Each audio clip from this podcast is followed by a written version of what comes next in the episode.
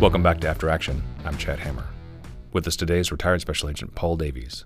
Paul Davies spent over 20 years with DSS and is here today to talk about the terrorist attack on Herat in 2013.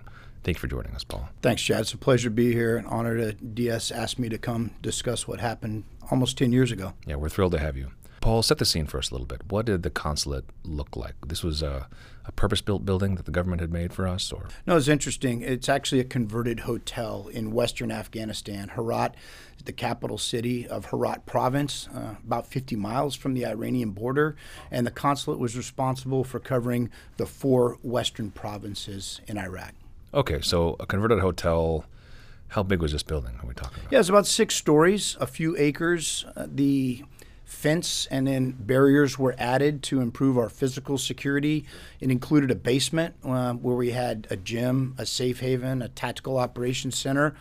Offices were on the first and second floor, and then people lived on floors three through six. So the hotel needed a lot of physical security improvements, right. technical upgrades, cameras vehicle and pedestrian access control points. So all of those things needed to be done in order for it to be a usable and fairly safe diplomatic facility in a combat zone.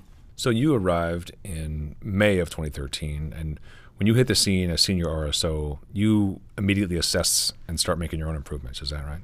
Yeah, I was very fortunate to come into a situation where there'd been experienced previous RSOs prior to me getting there. Guys like Tony Smith, Matt Perlman, who really did an exceptional job in both setting up uh, the diplomatic facility, getting physical security procedures in place, working with DS headquarters to ensure the guard force consisting of third country nationals, as well as protection teams from our Worldwide Protective Service contract, were in place but you constantly try to improve the defense. So that assessment took place for probably my first 30 days and really working with the assistant RSOs who had been there for, in some cases, eight, nine months, almost ending their tour, along with our contract security providers, and then really understanding what my consul general was concerned about. So that assessment, looking for potential vulnerabilities, how we could continue to improve what a lot of good RSOs and DS headquarters funded very well. And then the context of the environment nine months after a pretty major terrorist attack on our facility in Benghazi. Right. What could go wrong here? How can we apply lessons learned from that attack and make sure we're protecting U.S. interests and our diplomats? And so Herat was an unusual post for Afghanistan as well, right? It was. And, and in fact, I, believe it was the only standalone diplomatic facility in the country. So all the other provincial reconstruction teams, the U.S. Embassy in Kabul, all had a co-location or very integrated in with the U.S. military or International Security Assistance Force right. presence throughout the country, whatever province you went to. And Herat, for a variety of reasons, it was considered a safer part of Afghanistan for, for many years. The diplomatic facility was its own independent spot. And so we coordinated with the military closely, which was about 18 miles away at Camp Arena, which was an Italian led Regional Command West base. Right, but 18 miles is, is a long haul in an emergency. It potentially could be. And part of that is a choke point, right? So, that assessment, we identified a few things to make sure one, we knew all our partners, both Afghan partners, U.S. military, special operations forces were operating in the area. And then I asked a pointed question to my consul general what are you most concerned about? He's like, I don't know how we would get out of here if the road's blocked or a, a bomb goes off at the front. Right. We've never been able to land a helicopter here. So the team and I started churning and looking at a, a, small patch of grass outside the dining facility. And based on some past experience I had in the military and getting some military active folks in, we figured we could turn this into an LZ in extremist circumstances. So inside the walls, you had yourself and your team was how large of RSOs? We had five okay. on the RSO staff. Okay. Fortunately, I had an intel analyst. I had people to man the tactical operations center Excellent. with watch officers that were all extremely experienced. And I had three security protective specialists to look after the consul general as well as some of the other diplomats when they went on moves outside the consulate to engage with Afghan interlocutors. Okay, and then you had this contracted Worldwide Protective Services, the WIPS teams. How many of those folks did you have in your? We had about a hundred of our third country nationals, primarily from El Salvador, that manned the perimeters, and we had approximately 150 Americans that did the protection teams as well as our own quick reaction force inside the compound and then designated defensive marksmen that we posted in key locations on the building to observe because behind us was a very large hill right Great, yeah. and they the could high look ground down. is behind you. Yeah, Yeah, the high ground was behind us. We had the main thoroughfare, the main road in front of the consulate.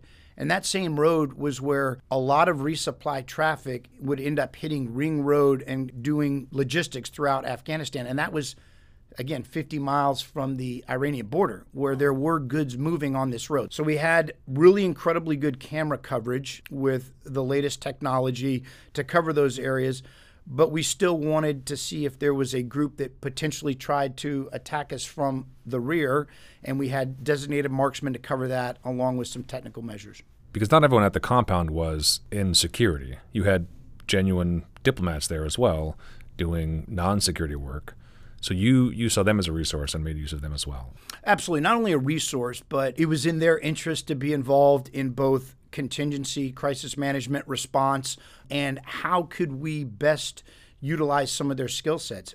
AID folks, political econ officers that were engaged with the local populace. So, in the absence of a formal intelligence community presence, we basically expanded that network to share information, Great. but also conduct internal training on a weekly basis for first aid, trauma care, and conducting rehearsals and actually to the point of full blown emergency response drills where we had simulated casualties.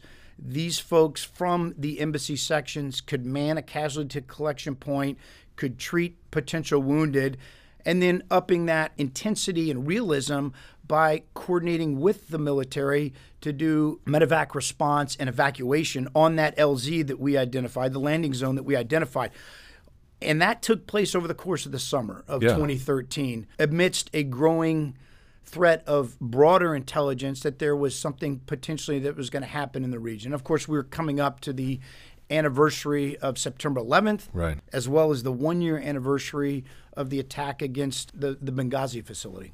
Which we've known to be a common tactic or at least a common threat to have these kind of anniversary style attacks. Certainly. I mean, terrorists do it for symbolic reasons to make a point, and having those plans and working closely with U.S. military, State Department, both back in Washington, D.C., to share information, as well as the consulate leadership and the Embassy Kabul leadership to make sure we were prepared. And I think a month prior, there was actually a, a worldwide notice that went out to, was a regional notice to about 17 different missions in the region that there was a general increase in the threat environment. Not specific chatter necessarily dealing with you're going to be attacked in Herat on this day, but I think it was uh, certainly the threat and risk was a lot higher, and we needed to prepare as such. Okay, so you didn't have specific intelligence that somebody was coming for you, but you were highly prepared. I would agree with that characterization. So let's talk about the day in question. So you you were asleep, and uh, what woke you up that day? The previous night, Thursday, the 12th of September, was kind of a, a farewell to the consul general. She was due to depart in a couple days, and her replacement was going to be coming in. So I went to bed probably 11, and at 5:32, I believe, a, a loud concussion and blast wave woke me up, kind of rocked me out of bed. Clearly, there was an attack. The alarms started to go off immediately as rehearsed, and all the RSO staff had staged our kit, our, our weapons, our body armor, everything in our room. So immediately we go, I go to put that on, Yep. and I'm up on the sixth floor, uh, right across the hallway from the consul general. As I come out of my door, I see Chris going in. Chris was one of our SPS, Security Protective Specialists, the agent in charge of the consul general's detail. He's going right in to look after her. So I knew that was taken care of, and I had an entire compound and all the Americans to look after. So my role was command and control, and I needed to get to the Tactical Operations Center which meant going down stick staircases Yep. to get to that TOC in the basement, which was much more hardened, but it had all our visual cameras, communications, etc. So I make my way down there, and I think it took all told probably 60 seconds, maybe a minute and a half, because shortly after I got there and the tactical operations center is manned with our night shift team, maybe 30 seconds later, up on the big screens, one of the guys says, Sir, there's a van pulling up. At that point, we see about six people unload out of a van. It was very clear, coordinated assault. The vehicle borne IED, approximately 2,000 pounds, had detonated. And less than two minutes later, a dismounted force is getting ready to assault the compound. This is a common tactic, right? So the truck bomb came to the front gate, hit the gate, and it immediately detonated. That's correct. So we had about 350, maybe 400 feet from the front hardline door of the consulate, right? Down through a warehouse area of Connex boxes into the compound access control point, and then another kind of layer to these drop arm barriers. Yeah. That detonates, and again, they're trying to blow a hole through that entry point. Right. And then the truck bomb itself came from the west towards the Iranian border. The assault force, the van, it came from the other direction, from the east. So it parks and these guys unload. And then within a couple minutes, I think they had a time fuse delay. That van sort of ignites and explodes as well. Either a distraction because it started smoking Yeah. pretty heavily, or potentially they thought they'd have a second VBIED. But at that point, the ground assault force of the Haqqani terrorists are trying to penetrate the embassy perimeter and get in. And so it was very clear we're under attack. All the security staff knew that they had rules of engagement and use of deadly force. I think a call went out over the radio. I sent it just to make sure everybody Yeah. knew, you know, that we're under attack. Deadly force is authorized, no questions Not a drill. Yeah, and that team of our own QRF and the El Salvadorian Guard Force were in position to immediately start engaging these attackers. So you had people sort of at the gate in these buildings while the terrorists are coming through, exchanging fire with our forces. Yeah, that, that's an accurate description. I mean, we had three layers. The first layer of Afghan guards, unfortunately, we lost eight that day. So the truck bomb took out that outermost perimeter, which Yeah. was certainly unfortunate. And, you know, I continue to feel for the families uh, of those that were lost. The next level, we had El Salvadorian primarily guards, and they were in reinforced containers. The truck bomb didn't make it that far, but the blast did a, a fair amount of damage. Yeah. So now you have the assaulting terrorist force coming in using traditional military fire movement techniques with RPGs, machine guns, grenades. And they're looking literally, Chad, a couple feet, and they're shooting rounds at the El Salvadorians who are behind this container inside that they were there to go in and check vehicles and Right. use dog teams to search vehicles. Right. Well, at 5:30 in the morning on a Friday, thank goodness, they weren't out there searching any other vehicles at the time, so they had a layer of protection. Yeah.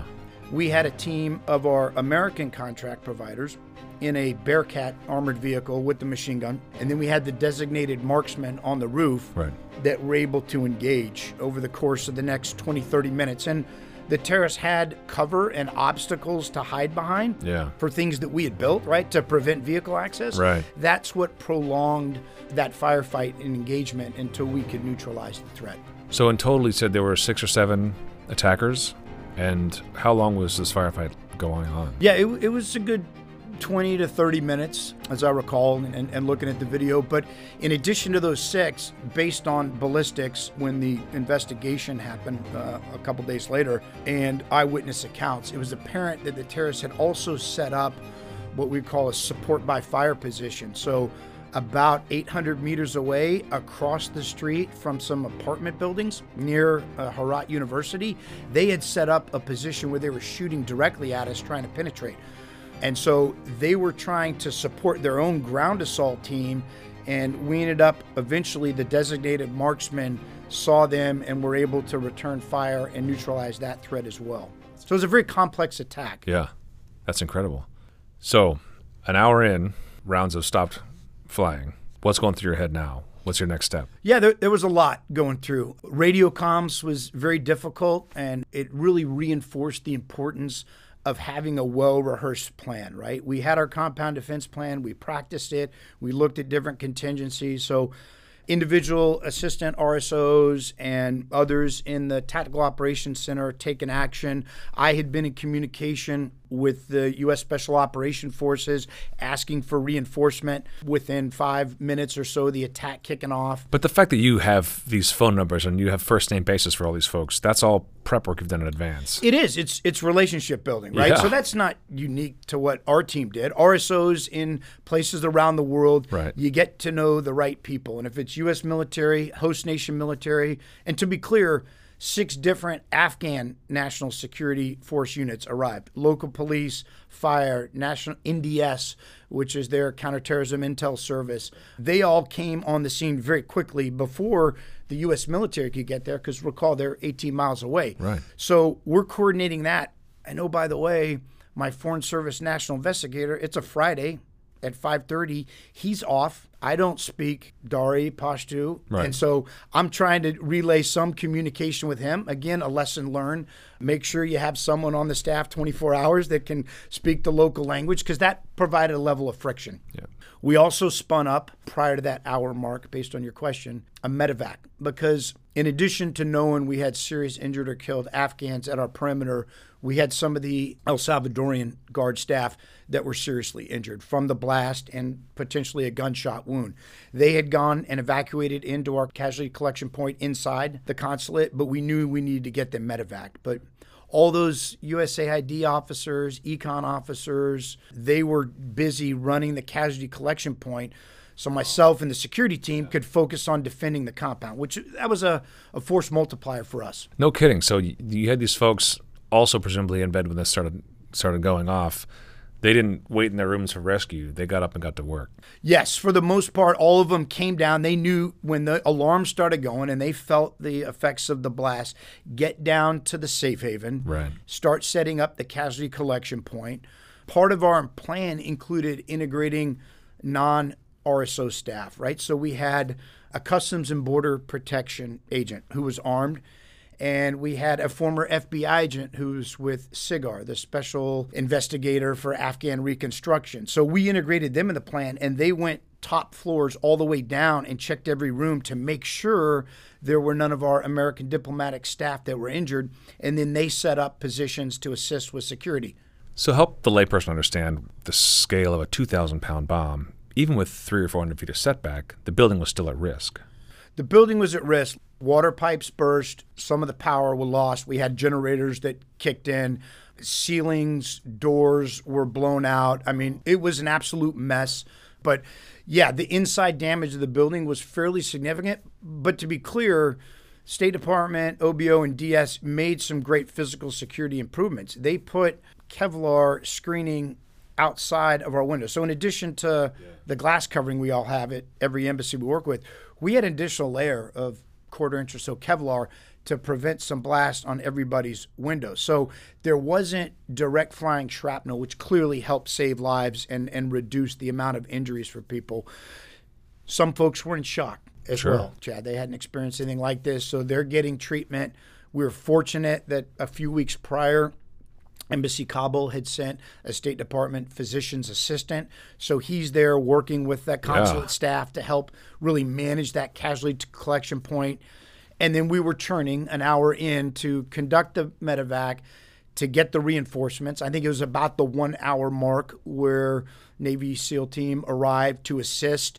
They were dealing with unexploded ordnance because all the terrorists had multiple munitions, suicide vests on, Yeah. and although they never made it close to getting inside the consulate, it was in a section that we wanted to make sure was clear because there was a part hole blown through our perimeter that we needed to start to shore up and reinforcing. And so, yeah, first hour very stressful, but we had certain things to do and empowering the team and everybody on the team having a role to get things done without being told was was huge, right? People were just taking action and, and making things work for us. So SEALs are landing. You're evacuating the, the, the casualties. But you also now have concerns, again, about a follow on attack So your next step is to evacuate all of the, the non-combatants, right? That's correct. So the consul general was obviously great in communicating with State Department leadership. The ambassador in Kabul, as well as Secretary of State, called in, and she was talking about you know what we're going to do, how we are, uh, and a decision was made that other than a few key staff, her communicator, maybe one or two others, folks were going to initially go out to the Italian base and then for follow on evacuation to Embassy Kabul uh, mm. for recovery and evaluation. So that's all taken place. And, and to be clear, the, the Navy SEAL team drove in those 18 miles. They brought in six or seven vehicles, incredible enablers. So they were able to control airspace, right. lock it down. They were able to deal with the unexploded ordnance check on that support by fire position across the street that may or may not have still been engaging us. And so they did a lot and then prepped for the eventual landing a couple hours later of Marines that came in for another regional command, I believe, out of Kandahar. And they were ended up staying with us for a couple days as we continued to defend and shore up the compound for follow on action if it took place. So at some point, you must have had a break in the action or how long did it take until you had a moment to think and maybe contact family? Yeah, that's a great question. I mean, I didn't really take a break until my consul general walked up to me, and I think it was after we got out the the medevac and the first group of our diplomatic staff. She's like, "Have you spoke to your family yet, Paul? You need to you need to let them know you're okay." And I'm like, "You're right. I wasn't even thinking that." And so, a quick call or text, you know, sweetheart, I'm okay. If you see something in the news, we're all right. Everybody's fine. And so that illuminated to me that, you know, not only do you got to take care of yourself, but you got to make sure everybody else is taken care of because a few days later, something similar happened. I had been running on fumes for three days, maybe a couple hours of sleep, usually interrupted, thinking, did I do enough? And as the team, did we have everything set? And one of our contract staff said, hey, boss, you need to get some rest. You haven't had much sleep at all. You're running on fumes and you're not thinking clearly. And he rightly pointed that out to me. Okay, so you didn't leave yourself though. So there was an aftermath for you in maintaining a presence there. Certainly. So coming up within the next six months were historical Afghan national elections. And as the only standalone diplomatic facility in Western Afghanistan, it was important from a foreign policy perspective and in U.S. natural interest to keep that consulate open but we had a lot of repairs to do. And so decisions were made that we were State Department was going to fund and DS would be involved in a rebuild of the consulate while we maintain a diplomatic presence. The RSO staff was reinforced from some folks from Kabul that came in to assist. We added some additional contract security force and a small key element of the new consul general now. He's walking into this consulate that's been you know half blown up and under reconstruction that he would engage with Afghan contacts and a key portion of his staff would spend time at Camp Arena, that ISAF base, but also come in and check on the status. So our staff continued to work there 24 and 7. But you also saw an opportunity to help the local response forces, right? Yeah, so I think part of what you do is reflect what went well, you know, the issues to sustain, right? A lot of good things happen on that day, but what could we have done better? And so coordinating response of six different units and from Afghans and then US integrating command and control. And so what we started to do was work with DS headquarters and Embassy Kabul under the ATA, Anti-Terrorism Assistance Program, to build our foreign capacity of our Afghan partners there many things have been done over the years with the mill, mill to mill, right? U.S. military to Afghan military capacity building. And Kabul had done for years a lot with the Afghan police forces. But we really wanted to expand that to the security forces in Western Afghanistan. And so we started that process to get them trained up. Well, honestly, you've given us a great outline of the kind of best case scenario in, in the worst situation what other advice would you give to to a colleague who might be facing this in the next week or month? You can't do everything yourself. Identify your talent, empower them to get things done. Supervise is part of your role, right? Never forget to ensure that all the items are done. But planning and preparation and building a team that's focused on, in this case, the survival and defense of our compound, absolutely critical look for any gaps and vulnerabilities and how you can address those both through procedures, physical security measures, and your own actions to, to mitigate potential threats. Get sleep when you can. Look after your own welfare and those of the people around you. And I'm not sure if this is the case, but we made sure everybody that day got recognized. It didn't matter if you're a State Department, you know, direct employee, RSO, you know, the contract security force, the Afghans that were there, they were all recognized in some form from a heroism award. Families of those that were fallen were looked after. And so you need to look after your people in a variety of ways. So it, it, was a transformational kind of experience for my personal views as well as a little bit towards my career. It's really hard to believe that this is the 10th year kind of anniversary coming up. And I, I'd like to thank all those that I worked with for really helping out that day and being such good teammates. Well, sir, that's an incredible story, and I really want to thank you for taking the time to tell it.